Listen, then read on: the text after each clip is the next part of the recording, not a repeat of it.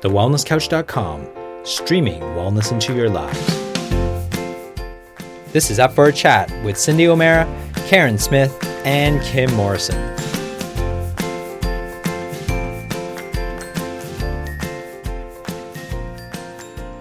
Here we are, up for a chat about the hottest topics that are important to you, inspiring you to awaken the change within. I'm Karen Smith. I'm Kim Morrison. And I'm Cyndi O'Meara. And this week is another week where we invest ourselves into answering your questions. We have had heaps of questions come through on private message and we love it. So keep it coming, guys. we we absolutely love to get your comments, your feedback, your questions, and what you think, and everything that you're going through because it really keeps us close to you, which is where we want to be. So if you've got any questions or anything that you'd like us to talk about, make sure that you send us a private message or pop a note on the Facebook thread. And it's all the w's.facebook.com forward slash up for a chat where the spunks and the tarts and the rock stars chat. Yes, yes, yes. So let's get started. We've got a question this week, and Kimmy or Cyndi, you got one of you girls has got the question for us. Well, last week we had a question, as everybody may have heard, and if you haven't listened to it already, the question we had last week was how much this beautiful soul was currently suffering from horrible acne and dandruff since stopping the oral contraceptive pill. And if she wasn't hoping to start a family, she'd be tempted to go back on it just to clear her skin again. She eats super well, drinks plenty of water, and uses natural homemade skincare products. And she just felt that she was sure there were plenty of other women out there facing the same issues, and she thought it'd be really helpful if we could address it, which is what we did last week on the podcast. And we've had a lot of feedback on that podcast. So if you yourself know somebody who is on the pill or is being told to go on the pill or is looking at using the pill as a form of helping to clear the skin, you might be interested in how we went down the rabbit hole last week. Well, this beautiful soul sent us an answer, and I just thought our listeners might like to hear um, what she had to say. Hey, girls, thank you so much for answering my question on the podcast. Unfortunately for me, I realize I now just need to be patient as I believe I'm doing all the right things already. I start my day with lemon juice and apple cider vinegar. I buy organic and spray free produce, have dairy maybe once a month by grass fed and grass finished beef and organic chicken. I use toxin free household cleaners, and I've basically had a no sugar diet for years now as sugar gives me mouth ulcers. I do eat some fruit occasionally because it sometimes because it comes with soluble fiber and other minerals to help digest the fructose. I use frankincense and lavender essentials from my homemade skincare products with coconut oil, make my own fermented foods and kefir, exercise regularly, use parsley, coriander, and dandelion root to aid liver detox. I have turmeric drinks every day. And I've been doing this all for years. So I believed I'd have smooth transition coming off the pill. I am, and then I'm, I was, I don't know about you girls, but I'm listening to this going, wow, I don't know why she, you know, why her skin perhaps had broken out.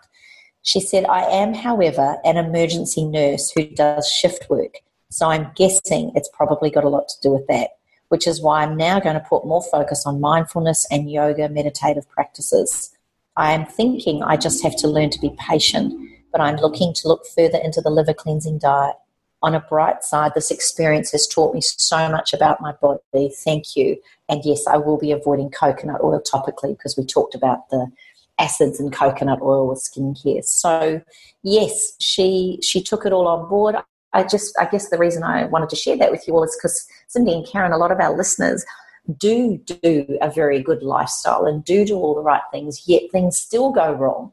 So I thought her point there about patience was something that we could talk a little bit about before we get into the next question. I just wanted to ask you both how patient you are when it comes to getting what you want and how do you combat impatience?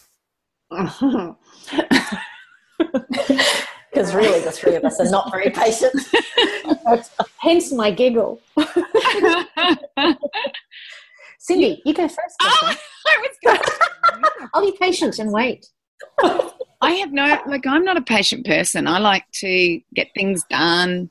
Um, one of the things that um, while I was in the US, I saw this amazing book um, you know, when you're in the all the airports, there's always good bookstores, and there was this amazing book, and I do not remember the name of this book now, but it was about a gentleman who did a speech a, a speech at a university uh, graduation class, and he was a Navy SEAL, and um, he said, and the speech was, and people can look it up because it is amazing.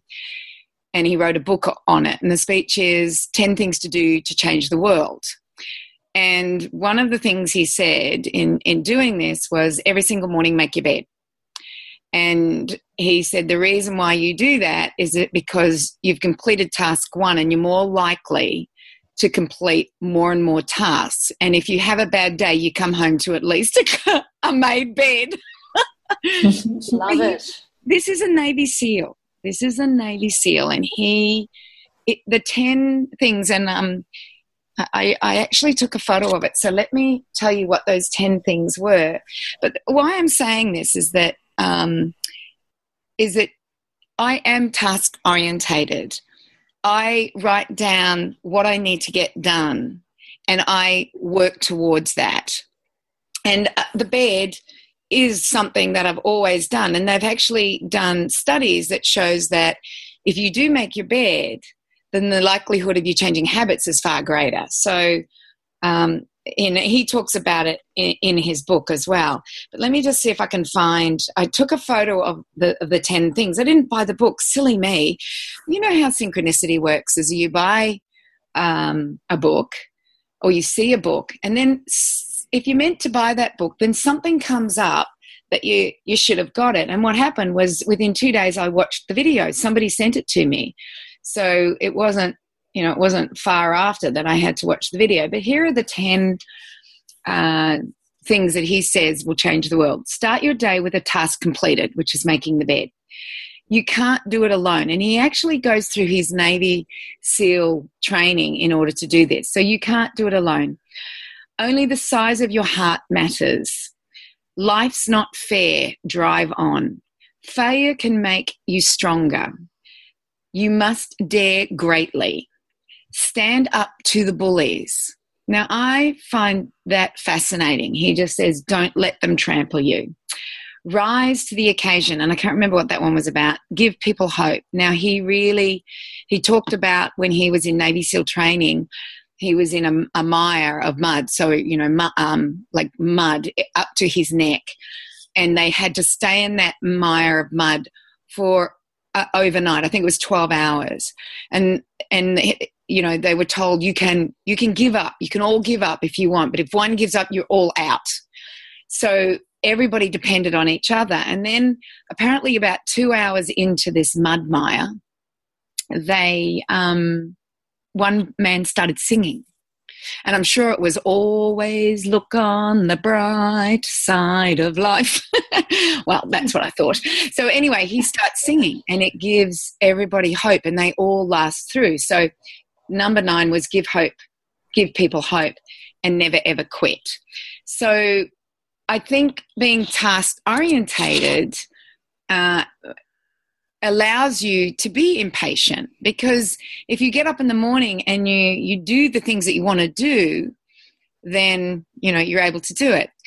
But when it comes to healing you know that's a little bit different. And and one of the programs that we're bringing out at the moment is basically when nutrition is just not working uh, enough.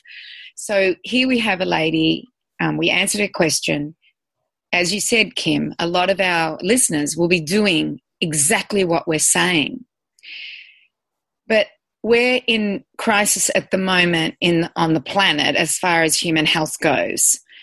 Um, because of chemical exposures, because of agricultural practices, because of medications, because of vaccinations, because of antibiotics, because of things that we believe to be okay for the human body and then we realize later oh my gosh maybe we've made a mistake especially you know with antibiotics we we realized that we, we gave antibiotics for everything and now we have you know antibiotic resistant diseases out there so saying to somebody in the position that that young lady was in when, that we talked about last week and saying oh just change your diet you know use oils do things like that and and get chemicals out of your life doesn't always work and so then it's about well, what do we have to do to go?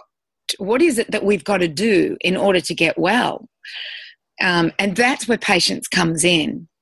And um, and I, I uh, like I know when um, Casey was not well, um, I was very impatient. I wanted her to be well, but I knew that it was a step by step process, and I had to learn that it just doesn't seem to be a fast track unless I wanted a miracle. Although I really want them at times too, but you know, it's just about um, you wanting that miracle. So I, I probably haven't even answered the question. I've just complicated it but for, for me, it's tasks. If I'm impatient, then I have to go through the tasks that I need to do in order to complete whatever it is I've got to complete. So let's say this is the way I do it is I always make my bed. There, that makes it really simple.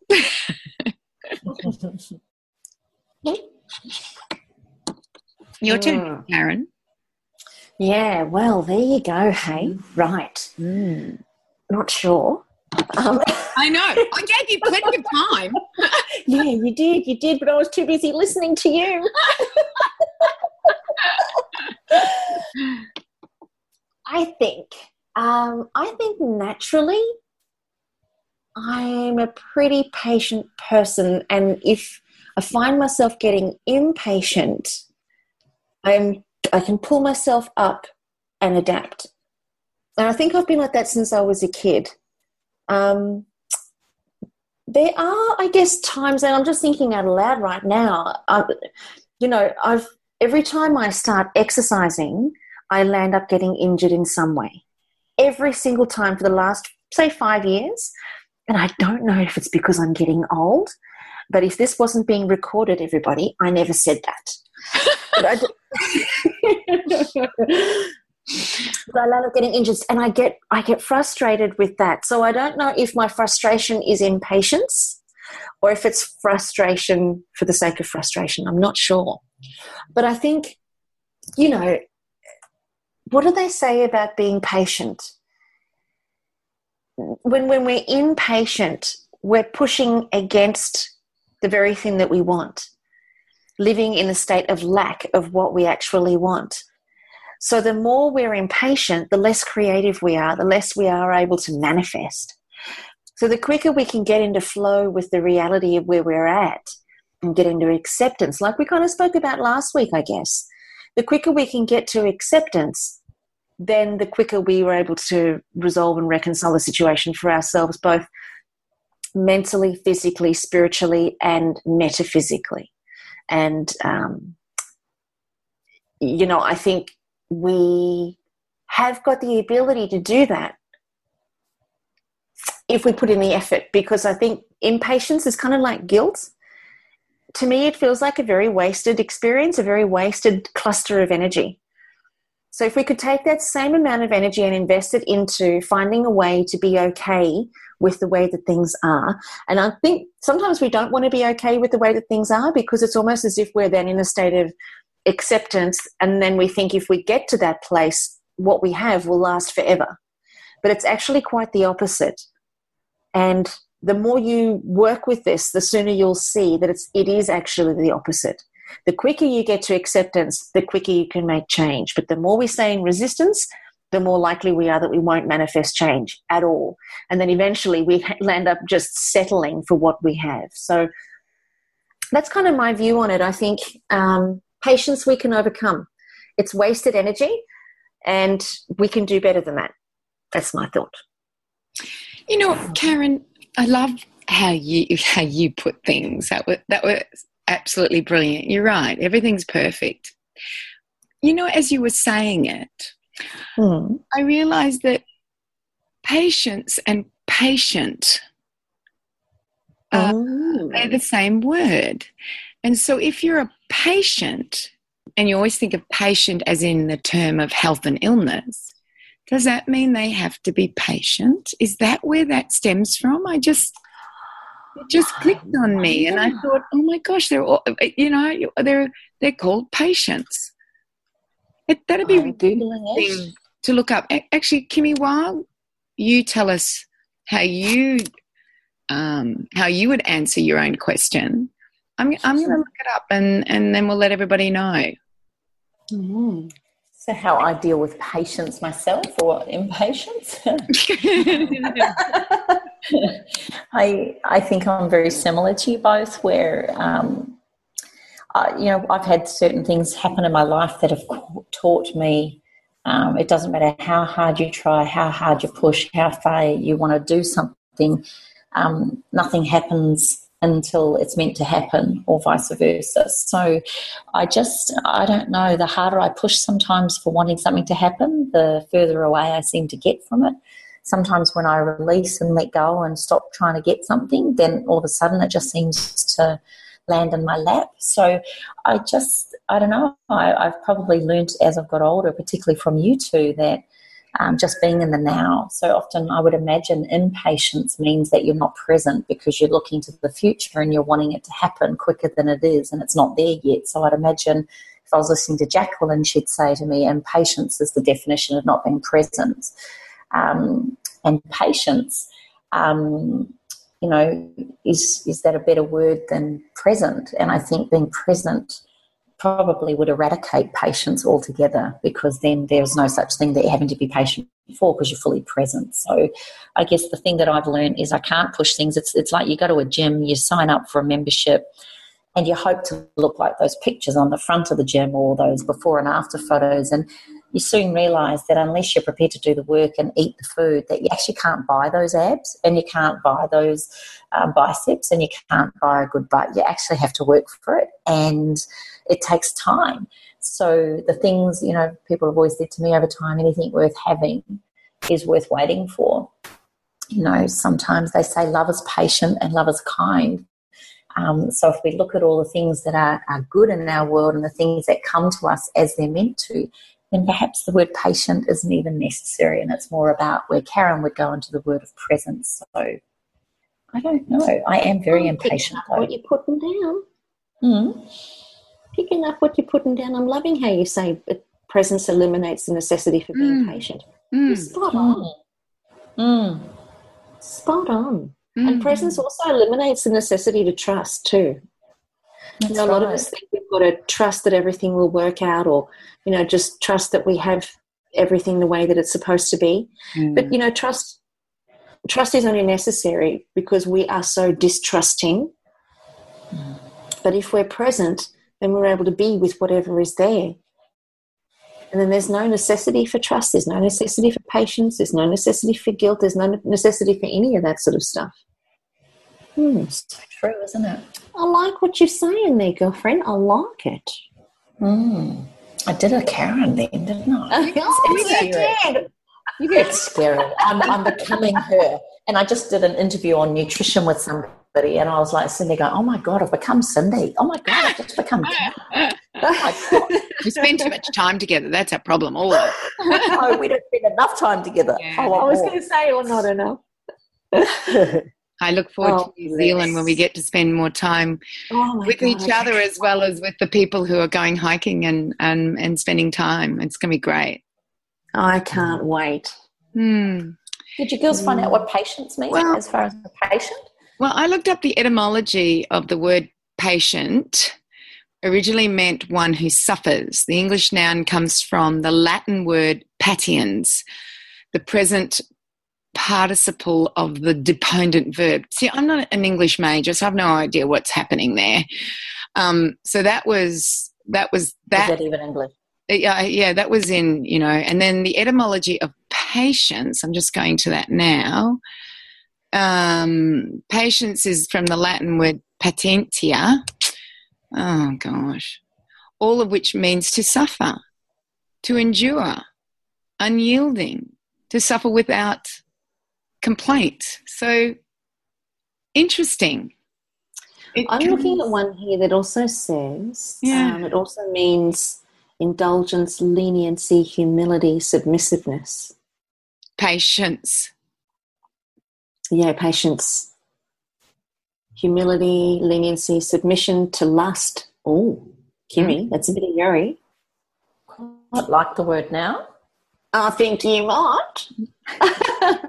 Um, an abstract noun formed from the adjective potentium nominative. Oh, I see what you're saying, Cyndi. Meaning bearing, supporting, suffering, enduring, permitting, tolerant. It's interesting, isn't it? Hmm. So we don't actually use it in the right no. frame. Not when you read that, and when you read the etymology of the word, you know, and is patient, you know, they're actually saying it's suffering and enduring. Yeah.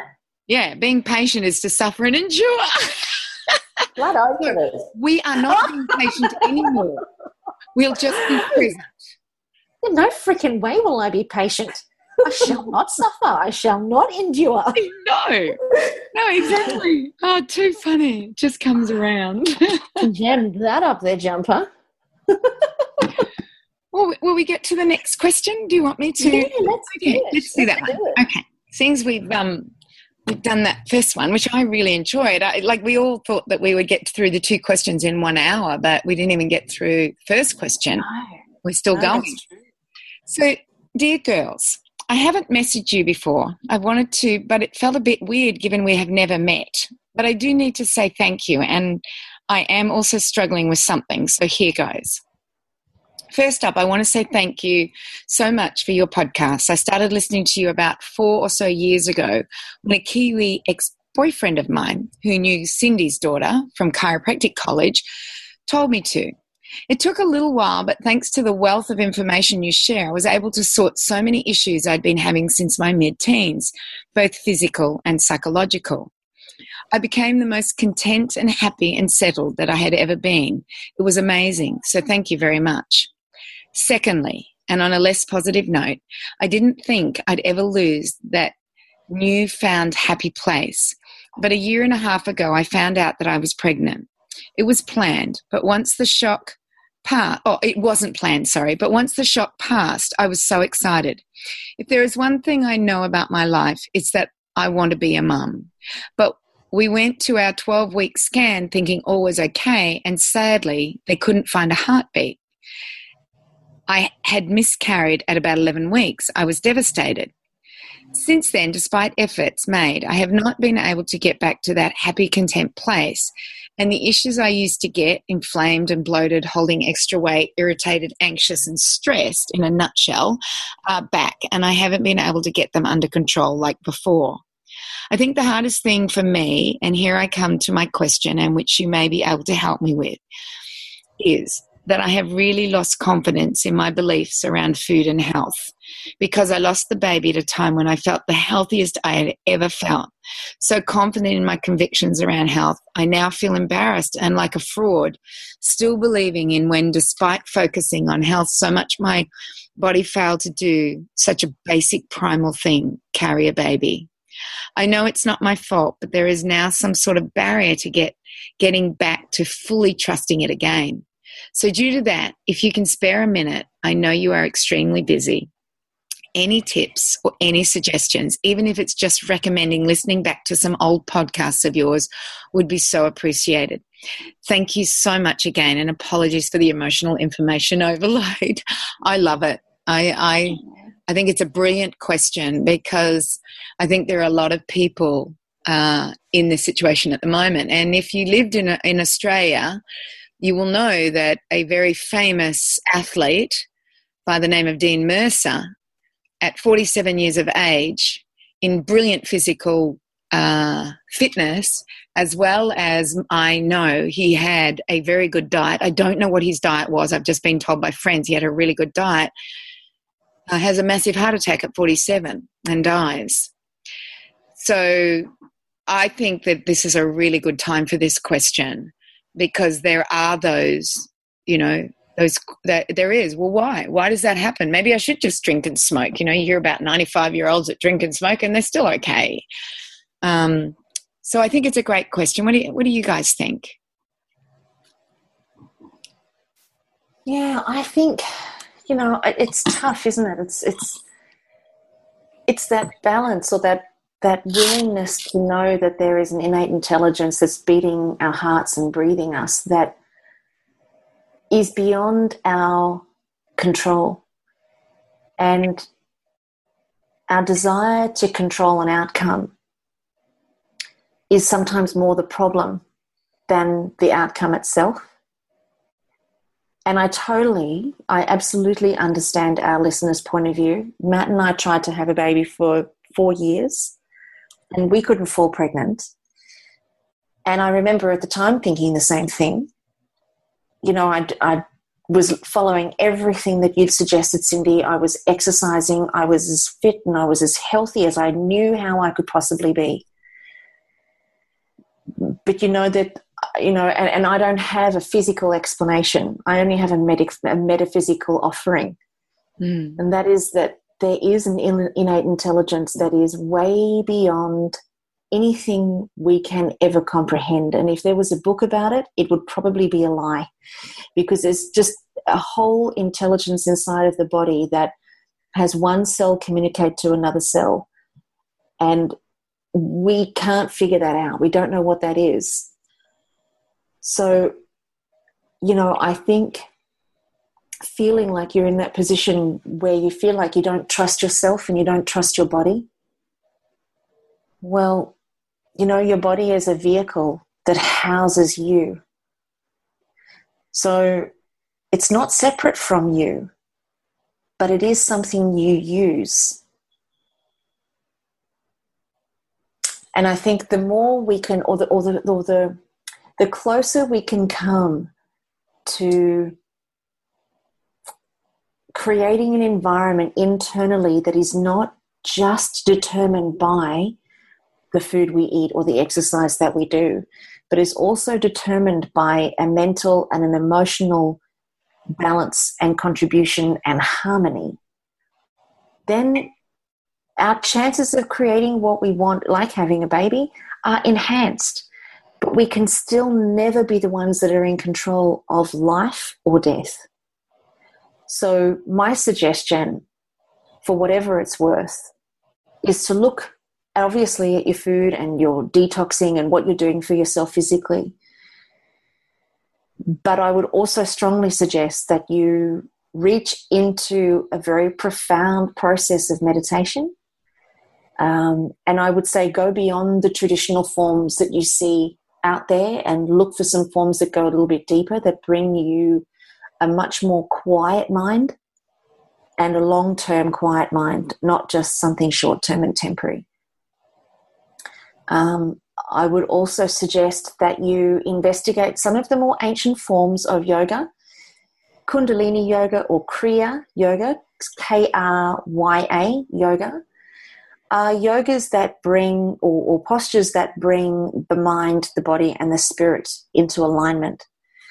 So they're not just postures for the sake of movement, they're postures for the sake of creating a spiritual connection. Those would certainly be my primary um, suggestions, and to really look into bringing, um, like I said, just bringing quiet to the mind and to the body. And that Kriya Yoga brings silence to the body almost immediately. Now, when you've got that, then, you then you're able to create inner harmony. So there's my 20 cents worth, girls. So I'll leave the rest of it up to you because you probably know more about, you know, the physical side of it than what I ever could. But I think it's everything, Karen. It's not just, um, you know, the physical it is always the mind. You know, my dad always says nothing happens in the, the body before it happens in the mind first. Mm-hmm. Uh, now, and and to say that, I know the reaction will be, but I didn't I didn't want that. I wanted this. This is what I wanted. Mm-hmm. And I think you have absolutely nailed it by saying, you know, there are some things that, um, you know, we we don't know and the mind and the the body are connected. Mm. But what I'd like to, oh, can you do? Do you want to go next, or? Well, I just was thinking too that sometimes, if you look at it from a soul perspective, um, particularly around pregnancy, my whole thing has always been, and this might sound a bit woo woo and a little bit out there, but there's a whole lot of angels or souls up there and they're waiting to choose their parents, if you like. This is just one way I've looked at it. And when you are ready and your partner is ready, then the conception will occur, and not only the conception, but the evolution of the pregnancy and obviously the birth. I guess the thing I've learned through it all is that whilst you feel like they're your children, whilst you think that you've made these babies, I, I just, I don't know, I don't feel like they're mine at all. Um, and particularly now as teenagers, I realise that actually I've just been their guardian their whole lives to get them to a place and being uh, to live their life. Mm. And I haven't actually, I know I've played a huge role and I've been a coach and a supporter and an advocate and a, an absolute nurturer and lover of them both. But, but when I look at them and these little people and who they've become and that they're actually on the cusp of adulthood, um, you know, the timing of them coming for us was perfect. And I guess I look at another, I've got a friend who was desperate to fall pregnant. She was just, she was trying so hard and she had made her decisions. She had all her degrees under her belt. Her partner is a bit older and he wasn't too sure whether they should or they shouldn't, but it became such a desperation for her. You'd almost think she became so obsessed and so almost depressed with it that it wasn't happening. And her partner, Anne didn't want to talk about it, so she was quite a private girl. But her partner then thought it was getting to the point where he was even questioning the relationship. It was becoming so obsessive, which I can absolutely attest. I can imagine that happening.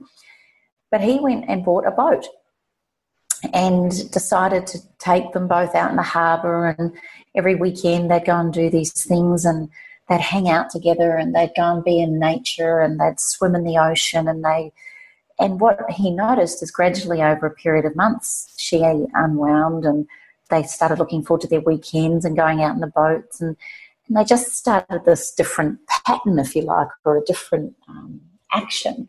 And not well and behold, but, you know, she fell pregnant. And it was interesting when I asked her, oh my gosh, imagine, imagine if you had fallen pregnant you know, last year when you were trying, she said, Oh my gosh, I'm so glad I didn't because even though I acted like I was really calm, I felt like I was doing all my meditations and all my quiet time and doing all the right things food wise and all of that. She said, When I compare myself to now, I actually was nowhere near as as comfortable in my own skin and comfortable in my life and all of that. And then I looked at that and I thought, wow, that's that was something greater than them. I mean, nothing changed except maybe the boats on weekends. So, you know, perhaps there's timing around that little soul, but also when you're ready, even though you think you're ready, maybe the universe knows more. Mm, I love it. Yeah, I agree. Yeah, I agree. And then I look at someone like Karen, who you, I know you haven't physically had children, and I've asked myself why, because I reckon you'd be the most freaking amazing mother. And I would love to have talked to you if you had a child like Jacob. That would just would have been so. um, but I, um, I often think when someone like Karen, who is on such a mission and has such an, a nurturing and an, she's not what I'd call a mollycoddle smothering mother. Certainly not. No, I don't mean that. I just mean she has a mothering way. And I've always felt that Karen is the mother of souls and that she has an ability to nurture one soul or to have us go after and look out for that soul. So there's a need for someone like Karen and, and the women and the men out there that haven't had children. There's often other things that they end up doing. And yes, they may not feel fulfilled or there may be problems around that, but people that then realize it's not a part of their world and it's not going to happen in this lifetime, they often have so many, they're brilliant aunties and uncles, but there's often other things that they do that perhaps parents wouldn't necessarily um, have time to mm. give, if, if, you know what I mean. And, and that's not a put down on either side. I just mean it is what it is, and let's embrace it for that. She says yeah, easily I, being a mother. I'm not trying to knock not being a mother. Don't get me wrong. No, there. Kimmy, I, I'm with you 100%. There came a time where Matt and I both, well, I sat down with Matt and I just said to him, you know, it's time for me to let this go because I can feel my life calling me forward and this is just holding me back. So I'm very fortunate that I've got a partner who was, you know, very open to it being either way. Um, but I, you know, and, and I feel for women who who spend their life wanting for a child, and you know, can't give birth. I definitely feel for people who who go through that, and and uh, you know, I almost don't even know what to say about that. You know, what are your thoughts on this, Cyndi? Well, you know, it's interesting when we were talking about, um, you know, the, that person Kim you were talking about who relaxed and and they went out on their boat and then she got pregnant. The amount of couples that try and try and try and then decide to adopt Mm, adopt the child and then get pregnant yeah, is is phenomenal.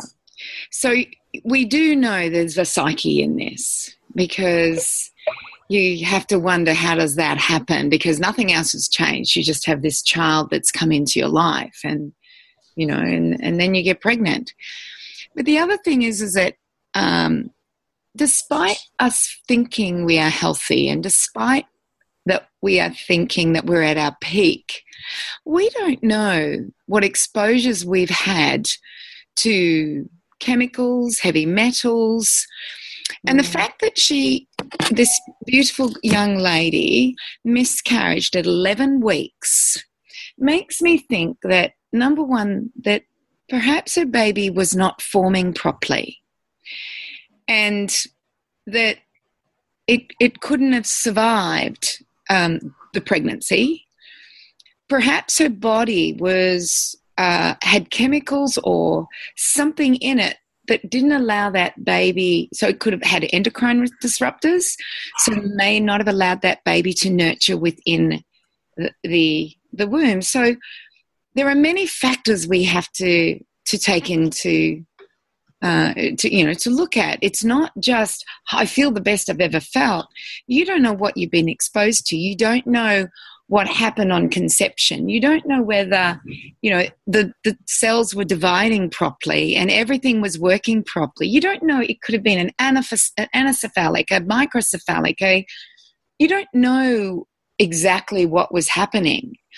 And I to to blame going on a diet and feeling the best you can as a reason that this happens is I, I don't think you can do that because there's too many other factors. So it's interesting, um, you know, let, let's just take glyphosate, and it's one chemical, and I know I talk about this a lot, but let's just take glyphosate. So, one of the things that we do know with glyphosate is that it causes the amino acids in the shikimate pathway not to be produced, and it also stops folate being produced. So, or so when folate isn't being produced, then the chances of spina bifida increase and the, the chances of midline issues increase. You don't know whether you had been on a farm, this, this beautiful lady had been on a farm, um, whether the council had sprayed near her.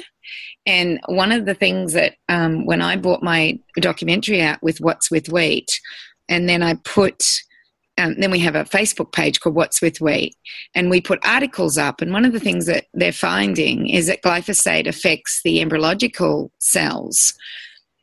So, was she living in an area where the council sprayed the glyphosate, which then affected her baby? It had nothing to do with what she had been doing, but it affected her baby. And when one of the articles that we did put up, we about the embryological cells, we had a lady call us at our office and said, You're not going to believe this, but my neighbor and I were pregnant together, and they sprayed our verges with a chemical, and we both lost our babies. Mm. Yeah. So I just think it's, I think what she's doing is brilliant. Looking at her health, doing the metaphysical, um, and looking at the soul's journey. But we we have there's too many factors to take into account and and to think that you know I should have and I'm losing faith in what I'm doing. And I would say that the same for um, Dean Mercer. We don't know, you know, what happened, and I do know that he was um, in Sydney at his um, grandmother's funeral the weekend before he passed away. I, I did hear that, um, and I I did also hear that um, he may have um, been tired. Um, you know, he came back late. He went out training. So we don't know what was happening there. And it is it is a time where you question. Here's a fit young man. Here's someone who eats well. Why did that happen to him? And I, I think the three of us have really said, well, there are more things that we need to factor in. Karen, you factoring in the metaphysical, um, and Kim, you factoring in the soul. And then I'm talking about we don't know what we're exposed to and what can cause that. So when we become more educated and we become more knowledgeable about these things, then we're not going to blame ourselves and our body all the time. We're going to realize there are more factors in, involved out there. And, and I hope this gives um, this beautiful young lady a, a bit of peace around this and that she's not a fraud and that she's not a fake and that what she's doing is right because she's not only affecting her body and her future children's body, but she's actually affecting the environment and the health of the planet and future generations by doing what she's doing. It's not always just about us as individuals, it's about us as individuals collectively changing our diets to organic foods, looking at how we live our lifestyle, getting chemicals out of our environment that then has this amazing knock on effect um, but we don't even know what that knock on effect will be. I, I, you know, I don't know whether I've helped um, or we've helped. Mm. Um, and uh, we'll make sure that this young girl knows that we have talked about her question and maybe she can come back to us with yeah just with her feedback and whether it has helped her in any way you know, a lady said to me once, it was many years ago, when we were trying to understand then how can, you know, miscarriage, because a number of my friends were having miscarriages. And um, she said, in her words, she was an older lady, she said, um, Oh, no, darling, no, no, darling, no, no, the soul's, soul's job was done. And I, I, I never quite grasped it, but she, her, what I think I took from her was whether a soul comes into the body as a as an embryo and and doesn't make it any further whatever if you read dr brian weiss's work or anything like that he also talks about that each of us on different journeys have different lifespans. Now just because we think that a you know being a, an embryo is is not long enough who says from a soul perspective it isn't? The soul's job has happened this time otherwise it would never have conceived in the first place. And so whether or not you think of it as as that's like I don't know if this gives any peace of mind, but some souls on planet Earth have to live or live into their nineties, and some souls don't even make it literally um, in, out of the birthing canal eh, onto Earth. And yet, her understanding or her teaching to me in one of these classes I was doing was around the fact that we, in human terms, cannot actually judge what is the right amount of time or the lessons or the journey that we are all taking or the lessons we can take from that soul's journey. And it's only through Dr. Brian Weiss's work years later and even, you know, um, I guess um, when you look at Wayne Dyer and all the work that the beautiful now deceased Louise Hay has done, all of those things when you're looking at, they're all looking at bigger, bigger entities or bigger pictures than what our human mind, heart, and soul feels like it can cope with. So um, it just gave me a bit of peace, especially when Danny's sister passed away at 36 years of age, because I thought, how could someone like that die so tragically and so quickly and, you know, so sadly? And a mother of three, how surely her work wasn't done when she had three young children. But like Karen always says, when you go down the rabbit hole, who who says? And and how do we make sense of this in a human world, especially something that's so they can't even put into words what this all looks or feels like, or even if I'm even making sense. But I just sometimes it gives me a bit of peace when I think it's it, that soul, for whatever reason, that lesson was done this time round. And the lesson for the person who's uh, in that situation as well, Kim. You know, what, I think it's more. I think yeah. it's more the people left behind or the people in human world, particularly with younger ones. I think their their journey was about teaching, perhaps, um, rather than actually even learning. I, I don't know. And as Kim, as Karen always says, everything's perfect. So I always think that uh, what happened to her and um, her, her creating no faith in her body, uh, but then asking us this question and perhaps getting clarity around it. What if she didn't ask this question? What if she never got that clarity around it? What if she always became um, upset about the whole thing and and and didn't understand it? So, um, you know, I think it's a brilliant question, and I'm just wondering how many people think that way.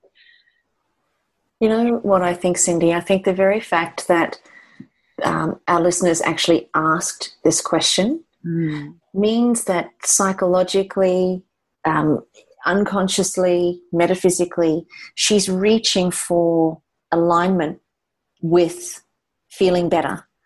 She's reaching for alignment with acceptance. Otherwise, you wouldn't ask the question. You'd just sit in the bitching and the moaning of the problem but she's not doing that. She's saying, How can I? How can I get through this? How can I get to the other side? So, you know, I really, one thing I've discovered over the years of study is that there's never been a question asked in the history of time, ever, that doesn't have an answer. And so the minute we ask the question, the answer is either outside through, um, you know, research and skill learning, or the answer is inside so we've got to dig a little bit deeper and we've got to be willing to look in that place. For this particular listener, I think that there's an invitation for her to actually look and see hang on a second, I am asking to reconcile this. I'm mm. asking for the way to make this right. I'm asking for that. But I'm just mm. looking at it through the eyes of negativity or the eyes of it being the wrong thing or the eyes of resistance. But what if I look through the eyes of acceptance? I could say, I'm actually asking for this to be made right. No. I want this to be made right. How can this be right for me? How can I make this right for me? And some of it will be research and things that she can physically do, and others will be things that she needs to go inside for her answer. So I think we always, the, the answer is always in the questions somewhere. And if we're willing to look that's going to sound very corny, but if we're willing to look with love in our hearts rather than resentment or hate or or, or, or um, sorrow or sadness or emotions that don't serve us but have a lot of energy, if we're willing to look through love and say, okay, well, what is right about this? I'm asking for it to be right. So now, how can I create rightness no matter what? Hmm. So, I have a question for you too. So I'm just rereading what she said to make sure that we answered her questions. And I think this is interesting. Since then, despite efforts made, I have not been able to get back to that happy, content place. And the issues I used to get inflamed and bloated, holding extra weight, irritated, anxious, and stressed in a nutshell are back. And I haven't been able to get them under control like before. Now that is one hundred percent psychological. Yeah, and and my question: if if you're still doing what you know you learnt to do, and you were doing all the health things, or have you, if you've reverted back to your old ways of eating because you don't trust in the process of good eating and food and and health. So I have a question around that. Have you gone back to your old ways, or you're still doing the good things, then it is exactly as you Sam said. It's it's psychological, isn't it? It's yeah, and that's Absolutely. what. So I think we can't define that, but we can look at both ways, can't we, Karen? One hundred percent. 100%. And you know, those habituated ways of being, those default responses, they live inside of the body. So the body, the brain, if you think of it, the brain is the intellect and the conscious mind. The body is the unconscious mind. So all of the default positions and the default responses and behaviors that we have live in the body on a cellular level. So if we want to create change on an unconscious level, first of all, we've got to create the conscious change. But then we've got to create the unconscious change on a cellular level by feeding the cells different neuropeptides. So it's kind of like change the mind to change the body, um, and change the body to change the mind. So if our listener has gone back to her old ways, and don't beat yourself up about that, because and it certainly sounds like psychologically you have, it's normal, it's natural, and you don't know any other way to be.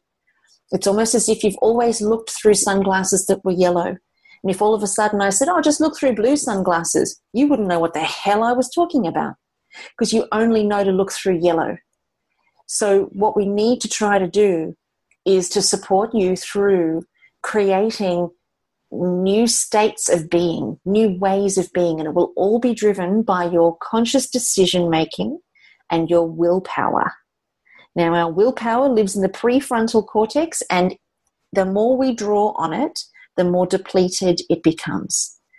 Now, willpower does take about four months, they say, between four to six months to replenish itself. But you have to replenish it by one, not drawing on it, two, through meditation and through exercise, and three, through, through obviously um, whole foods and eating well and rest. Number one, the hardest thing though is to not draw on your willpower when you don't like the circumstances that you're in. So, um, for for our listener, you're going to have to rest. You're going to have to take your foot off the pedal. You're going to have to be kind to yourself. You're going to have to start journaling, making vision boards if that's your thing, getting yourself ready to start to take action towards what you want. But hold yourself back as long as you possibly can um, because the more you draw on your willpower to make this change, the more depleted it's going to become, and the less sustainable your change will actually be in the long term. So just know that what you're doing is default position and it's 100% normal. So cut yourself some slack. Everybody's doing exactly the same thing. Yeah. And the other mm-hmm. thing she asked, you know, is there a podcast that we could refer to? And I think Joe Dispenza's. Mm-hmm. One we talked about with Joe, as well mm-hmm. as one the interview you did with Joe. I think if she wants to listen to more about the mind, because she sounds like she's got the physical right, but to learn more about the mind, that then they would be the two podcasts. I just don't remember the numbers, but they were only in the last couple of months that we we have done them. Yeah, mine was um, that I did with Dr. Joe Dispenza is on karenscouch.com, I think. And that was, oh no, we did put it on up for a chat, didn't we? Yeah, we did. Mm. Yeah. That was my episode 63. I can't remember the number that we had for it on up for a chat. Well, anyway, yeah, no, you're right, Cyndi. Yeah, I think, that's a, I think it's great advice. Yeah, just refer to that one because then that gives her more information, and we really went through that in a in a, yeah. in a huge way. And another one is would would be worth doing is did we do manifesting Matisse? Did yeah, you her, and that would have been earlier on. So, look, if we can find those interviews, we'll we'll get those numbers on. Um, you know the show notes so that people can go to them if they're they're having the same struggles and the same problems and the other thing i wanted to say is that uh, she talked about uh, a basic primal, you know, bodily function. The body should be able to do it. There is so much infertility at the moment around the world. One in six couples, and I think it's growing to one in five couples, cannot get pregnant without using IVF or fertility, some sort of fertility changes. So, um, yes, it is a basic primal body function that we should be able to do but we there are a lot of endocrine disruptors, uh, and so on the physical level, not the mental level, uh, we can't even see them. They are silent endocrine disruptors. They're in our water supply.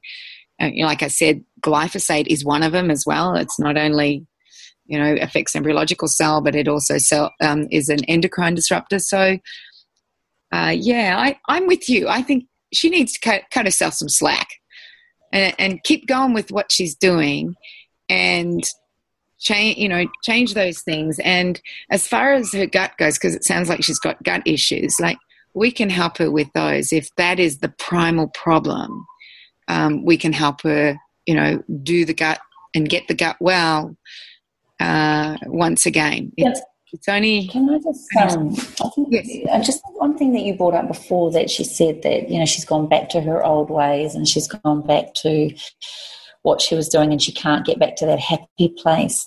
And doesn't that come into it then that what did you do it for in the first place? So, uh, so often, Cyndi, you'll notice people do the four phase fat elimination or the hunter gatherer diet or any sort of diet. They do it for the three weeks, the 10 weeks, the six weeks, whatever time it is, all to get the protocol done, to lose the weight, to, to feel better, whatever. But in fact, they go back to their old ways as soon as the diet's finished because they feel like, oh, good, I did that. I should be different now. And, and in many ways, missing the whole point of the the protocol in the first place, which is, is a change for life, not just for the mm. 12 weeks or the eight weeks that you do the course or the gym program. It is a starting point for the rest of your life. It's, it's getting on the train and staying on that train, not just hopping off after eight stops and thinking that life will be the same. It's just a different view. Mm-hmm. Um, so I think perhaps that just just hearing the languaging in there, I'm just wondering if she missed the point, and this isn't a put down, but missed the point of what you did the preparation for pregnancy was, which was all to fall pregnant. What about to fall pregnant and bring into the world a very happy, healthy, well rounded, um, well evolved, and cellularly put together, structurally correct human being, given all the endocrine disrupting things that go on in our worlds? Maybe the universe went, actually, it wasn't quite right you did a lot of things good. We got the pregnancy, but we didn't quite get it all right. Therefore, um, this bubba, you know, in many ways, you know, maybe having a child with all sorts of needs was is just would, would have been a bit more challenging than than going back to basics and starting afresh and and given this opportunity to now do even more. Um, you've done your you've done your degree. Now you've got to get a master's in it. So just just keep learning and keep staying on that path, but keep your mind open to an evolving journey, not a stepping stone. Um, I've done that. It's done. I've ticked it off the list. I think that that might help a little bit too. I, I and you know what? I was at a conference that said health is not linear. Mm. So you're right it's an evolving thing. It's not linear where it goes up and up and up and up and up. It, you know, there are challenges that come to us in, in mentally and physically, and and so there are ups and downs, and um, we just have to have the tools in order to make sure that that um, that we can cope with those and that we can continue on our journey. Mm. And especially in this challenging era of um, the world at the moment, and it is challenging in, in many, many ways. Yeah, I agree. I think we've just got to all realize we're doing the best that we can based on what we know and where we're at. And, you know, just know that there's always more opportunity for improvement. There's always room for growth. There's always room for expansion. And nothing happens on the face of the earth that is designed to be destructive. It's just our relationship to things that sometimes makes them feel like they're destructive. But everything is always designed for our expansion and for our growth. And if we can see things that way, then we can kind of look forward to those more challenging moments and look, look inside of those challenging moments to say, well, where's the gift? What's in it mm. for me? Let me find it. You might not feel it in that moment, no. which is also the work, isn't it? You've got to oh, go yeah. through the disappointment, the anger, the guilt, the frustration. All of those are very relevant, and I wouldn't say that um, something bad happens and we all go, "Oh wow, what's a what a great learning." um, well, you know, I, I tried that. I tried that a couple of weeks back. Yes. I, you know, I had something go wrong, and I went, "Oh, Ripper, that's all." and I tried it and I tried it and I tried it, and I, every time I wanted to indulge in a negative thought about it or get furious, I kept pulling myself up and saying, "No, no, no! You've committed to try something different just to see if it works, just to see. You don't have to stick with this. You can go back to complaining tomorrow, but just for the one day, you've committed to it." And I have to say to you, one hundred percent. By the time I woke up the following morning, I was actually cheering that that particular situation had occurred. So it's worth a try. It's worth a try. A, and I we had so wanted to let go. I bet, I bet. But I think that's why not try it on? Why not? But we we did have one other listener. Well, one other listener, and I think we've answered her question. I just want you to know that we did acknowledge it. But there's one question in here I've got for you both. Um, she said, Hi, girls. I just listened to the latest episode and heard the question that will be on the next episode which is the one we just talked about today. This is also me, and I'm really looking forward to your thoughts. Mm. Um, my husband and I also prepared for a year. This wasn't the same one, was it? No, no, it's not. I prepared for a year before conceiving, seeing a functional medicine doctor and spending over $10,000 on tests and supplements, including genetic testing, to address health concerns and to make sure all our levels were optimal.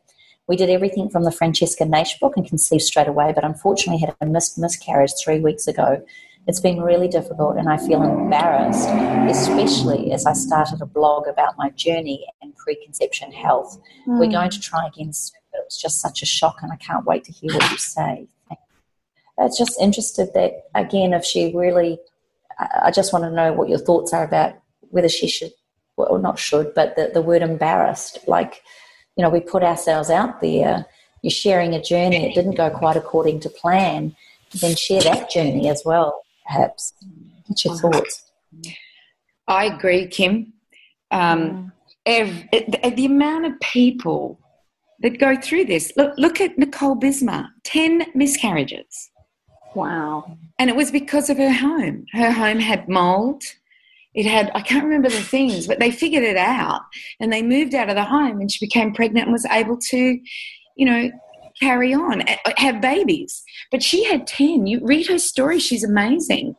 So I think it's not embarrassing. It's the journey. It's this is happening to people all the time.